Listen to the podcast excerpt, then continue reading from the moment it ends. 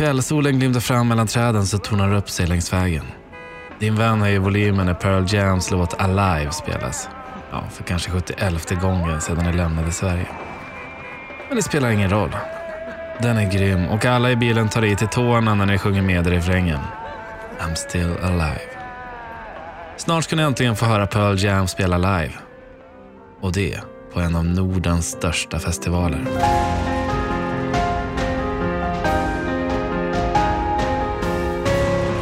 Om det var du, en podcast av Erik Mylund. Manus är baserad på faktiska och tidsenliga detaljer samt vittnesberättelser, men fiktiv i den bemärkelse att du själv blir huvudperson i en av historiens mest omskakande händelser. Det här avsnittet är delvis uppbyggt utifrån vittnesberättelser i P3 Dokumentär. Men främst har avsnittet byggts upp efter att Om det var du intervjuat en person som befann sig på plats.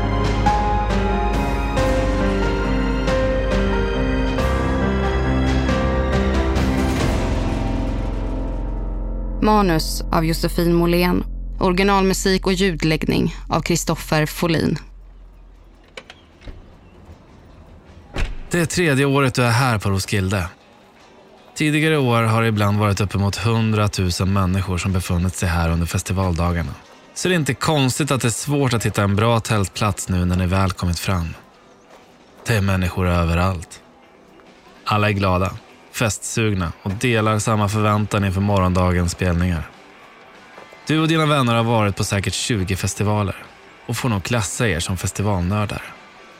Det är just friheten att bara sticka hemifrån.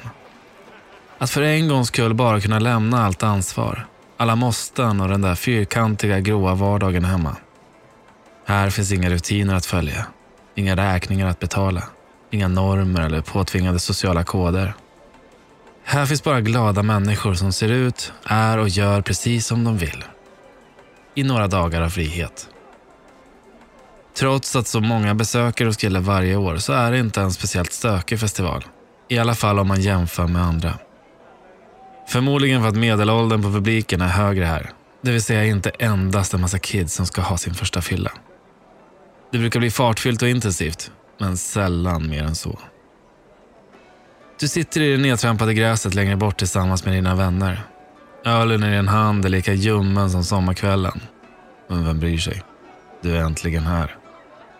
En av er öppnar en vinflaska och ni dricker mousserande vin ur ett plastglas medan ni pratar minnen från tidigare års spelningar. I ögonvrån skymtar du den jättelika orangea scenen längre bort. Och imorgon kväll, runt denna tid, kommer du stå mitt bland publikhavet och se hur Pearl Jam intar scenen. Fredagen är en enda stor regndimma. Det blåser och är lerigt överallt. När klockan närmar sig tio på kvällen är ditt hår stripigt av regnet. Och plastpåsarna du satte ovanpå dina gympaskor har börjat läcka in. Så du slänger dem. Plastpåsarna alltså. Alkoholen kittlar lätt i kroppen när ni går mot den orangea scenen. Du och två av dina vänner vill hamna så långt fram som möjligt. Och helst i mitten såklart. Så ni slipper bli döva av högtalarna. Det innebär dock att ni och resten av vännerna splittras upp. De vill stå längre bak då trängseln längre fram är som värst. Det har redan samlats en hel del människor framför scenen. Några säkerhetsvakter står i scendiket mellan scenen och det robusta kravallstaketet av stål som avskiljer dem och publiken. Precis innanför kravallstaketet finns det några staketlängor uppställda i bågar med cirka 10-15 meters mellanrum. Dessa stålgaller fungerar som skyddsmurar för att dämpa trycket från publiken som trycker på längre bak. Du hamnar en bit från kravallstaketet men du ser scenen bra ändå. Dessutom finns den jättelika storbildsskärmen precis vid sidan om scenen. Du är glad att du kom hit i så pass god tid då det strömmar in mer folk för varje minut. Efter ett tag hör du ett sorl av människor som kommer rusande från den gröna scenen och rakt mot er. Förmodligen har en spelning precis avslutats där och nu skyndar de till den redan massiva publiken framför orangea scenen. Det har börjat skymma och du vet inte riktigt hur många ni är i publiken. Men du känner att det redan har börjat bli väldigt trångt. Det känns som alla festivalbesökare har samlats just här och inväntar kvällens höjdpunkt. När du trampar på ditt eget skosnöre försöker du böja dig ner för att knyta det. Men det går inte. Du kan inte röra dig åt något håll. Du är helt ihoptryckt av människor runt dig. Men du får ta det senare. Just nu är du fylld av maximal glädje och eufori. Det är en magisk känsla när strålkastarljuset fångar Pearl Jam som till jubel och applåder intar scenen. Men redan efter en låt känner du att det inte känns bra. Den sammanpressande publiken rör sig liksom, likt en våg. Vi får hela tiden steppa snabba steg åt sidan och tillbaka. Vi dras liksom med i strömmen. Du ser hur din vän, som är både mindre och kortare än du, nästan flyter med vågen. Ena stunden där för att din nästa har tryckts undan. Du försöker ta spjärn men kan inte hålla emot. Publiken är som en levande varelse ingen har makt över.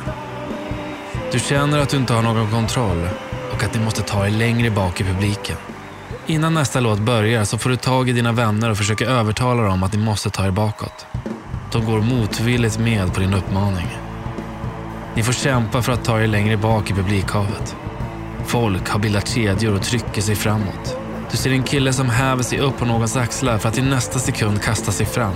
Publiken tar emot honom och tillsammans skjutsar de honom ovanför sina huvuden längre fram mot scenen. Det kommer allt fler crowdsurfare längre bak från publiken och det dröjer inte länge förrän du och dina vänner är splittrade. Du gick bakom dem när några grabbar kom emellan och föste dig i riktningen mot scenen. I en hel låt har du försökt att ta dig bakåt och du lyckas knappt ta dig två meter från där du startade. Än en gång är du ihoptryckt mellan två axlar. Det svider till när en person bakom dig trampar på din häl. Förmodligen trampar du på någon annans. Det finns inte alltid underlag att stå på och i refrängen känner du hur du tappar fotfästet för en kort stund. Men då du är ihopklämd mellan två personer så hänger du med i vågrörelsen ändå. Precis när nästa låt ska börja snubblar du på skosnöret och är nära att halka i leran. Killen bredvid dig lyckas få tag i dig och du hamnar på fötter innan ännu en våg sveper er åt sidan. Du ser hur allt fler människor börjar tappa balansen i leran och faller ihop. De som kan hjälper dem upp. Strålkastarna gör en rörelse över scenen och ut över publiken. Du ser hur vakterna mellan kravallstaketet och scenen får kämpa hårt med att ta emot alla människor som crowdsurfat ända fram. De delar ut vattenflaskor och drar upp människor i publiken som inte mår bra. Människor jublar och sjunger med i texten med armarna uppsträckta mot den disiga himlen. En hel del får ha armarna uppe hela tiden då det inte går att ta ner dem när man väl tagit upp dem. Det börjar dock hända något märkligt. Det ser ut som om det har börjat glesna på folk en bit framför dig. Men trots att det blir färre människor framför dig så blir det inte mindre trångt för det. Ni är tiotusentals som trängs och ändå verkar människor inte dansa just där. Det är en underlig kontrast att se tusentals huvuden överallt förutom på ett ställe där det verkar vara tomt på människor. Det är som att det saknas en bit av publiken. Det är först när du ser någon framför dig som du inser att det visst är människor där. Det är bara att de inte står upp. De ligger ihoptrasslade i en hög och vågrörelserna från publiken i kombination med leran gör att allt fler faller omkull och landar ovanpå dem. De försöker desperat sprattla och rycka sig loss, men det går inte. Du ser även hur crowdsurfare skjutsas fram av publiken för att sedan falla rakt ner på dem. Människor som står närmast försöker få upp dem på fötterna igen, men det går inte. De som ramlat är för intrasslade och de som fortfarande står upp får fokusera på att själva inte ramla omkull. Människorna i högen bara ligger där. Låt efter låt. Du ser hur folk framför dig dras omkull när några bredvid tappar balansen. Du kan inte hjälpa dem upp. Du kan knappt röra dig i trängseln och måste ägna varje sekund åt att fokusera på att själv inte falla ned i högen och bli trampad på. Du känner plötsligt att du står på någonting. Du tittar förskräckt ner och ser att det är en arm. Du kan inte se vems arm det är. För någon ligger ovanpå personen och dennes ben är intrasslade i två andras. Du vet inte hur länge människan där under har legat där. Inte heller om personen lever eller är död. Medan ovetande människor bara några meter ifrån högen sjunger med till låtarna, dansar och har kul så kämpar människor framför dig för sina liv. Bland publikens jubel hör du skrik. Skrik från de som ligger ner och skrik från människor som tvingas kliva på sina vänner. De ropar att musiken måste stoppas, att folk dör. Men inte ens i pauserna mellan låtarna hörs ropen på hjälp. Omgivningen förstår inte allvaret i situationen och allt ljud runt om dränker er vädjan. Varför gör de ingenting? Någon från utsidan måste ju se vad som sker. Plötsligt hör du någon vråla och beordra folk att skingra sig. Det är en vakt som i ren desperation har lyckats trycka sig fram till högen av människor. Han kämpar febrilt för att försöka få loss dem. Han sliter och drar och de som kan hjälper honom. Därefter dör strålkastarljuset ut och starka lampor tänds över scenen. Människor längre bort buar och ropar att de ska fortsätta spela. Om de bara såg det du ser nu. Livlösa kroppar som publiken hjälps åt att skjutsa fram till staketet. Storbildsskärmen zoomar in på sångaren Eddie Vedder efter att han, av hans ansiktsuttryck att döma, har tagit emot ett fruktansvärt besked. Han säger till publiken att han har något att berätta. Något som inte handlar om låtarna utan om säkerhet. Han vädjar till publiken att backa. En del backar, men det är svårt. Eddie vädjar och ber att publiken ska ta några steg bakåt. Men publiken förstår inte vad han pratar om. De är förvirrade och trots att de tydligt märker av Eddies oro så förstår de inte allvaret i situationen. När publiken än en gång inte förmår att backa så brister han på rösten. Världsstjärnan sjunker ihop på scenkanten. På storbildsskärmen ser man tydligt hans förtvivlade blick och tårfyllda ögon innan han lämnar scenen. I högtalarna hörs nu scenchefens röst som bekräftar allvaret i situationen och beordrar folk att backa. Till slut börjar det lätta allt mer. Framför dig ligger fortfarande människor.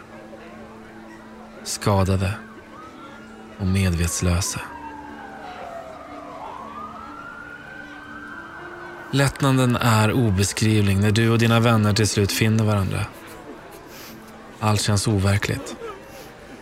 Rykten sprids överallt. Ni hör från någon att hans kompis hört från en vakt att massor har dött.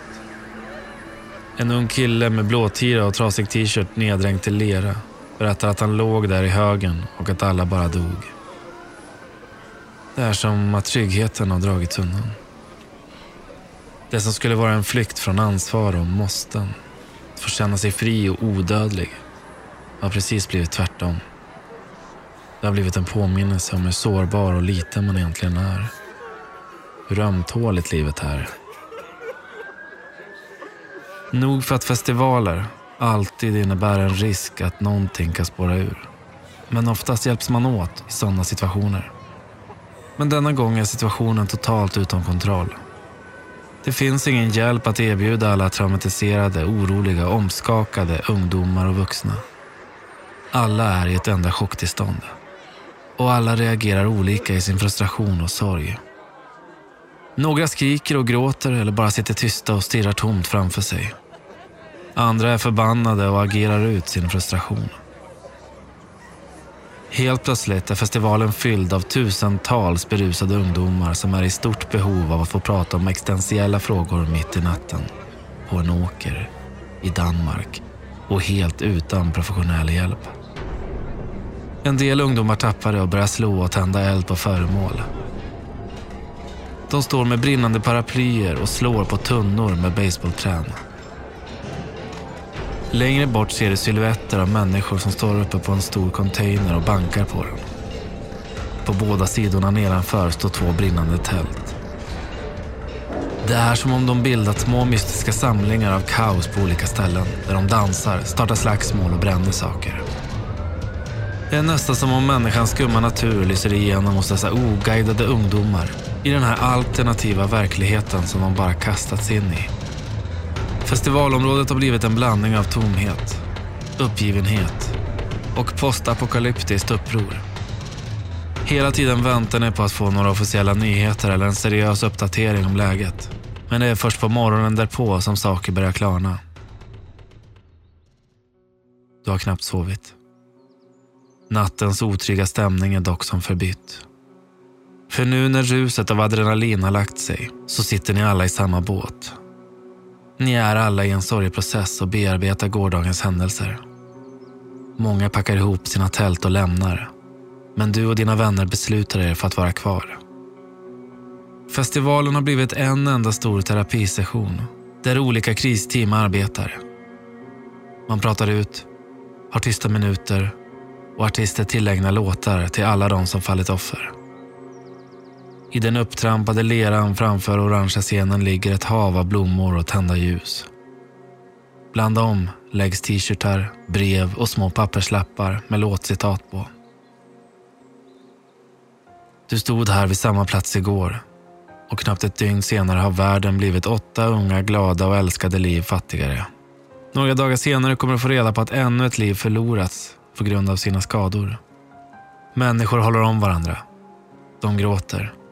Du gråter. Låt det här aldrig kunna hända igen.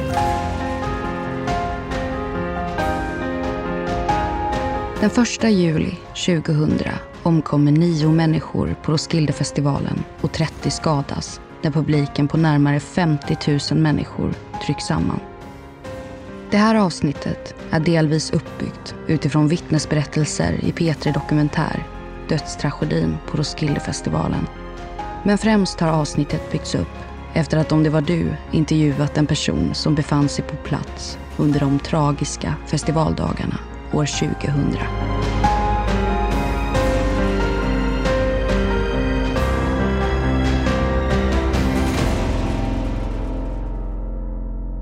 Vi blir väldigt tacksamma om du vill stötta vårt arbete med två dollar per avsnitt på patreon.com snedstreck om det var du. Eller om ditt företag vill köpa annonsering så kontakta Nent. Följ gärna om det var du på Instagram för att få senaste information om kommande avsnitt. Där kan du även tipsa oss om vilken händelse du vill kastas in i nästa gång. Produceras av I Like Radio. I like radio.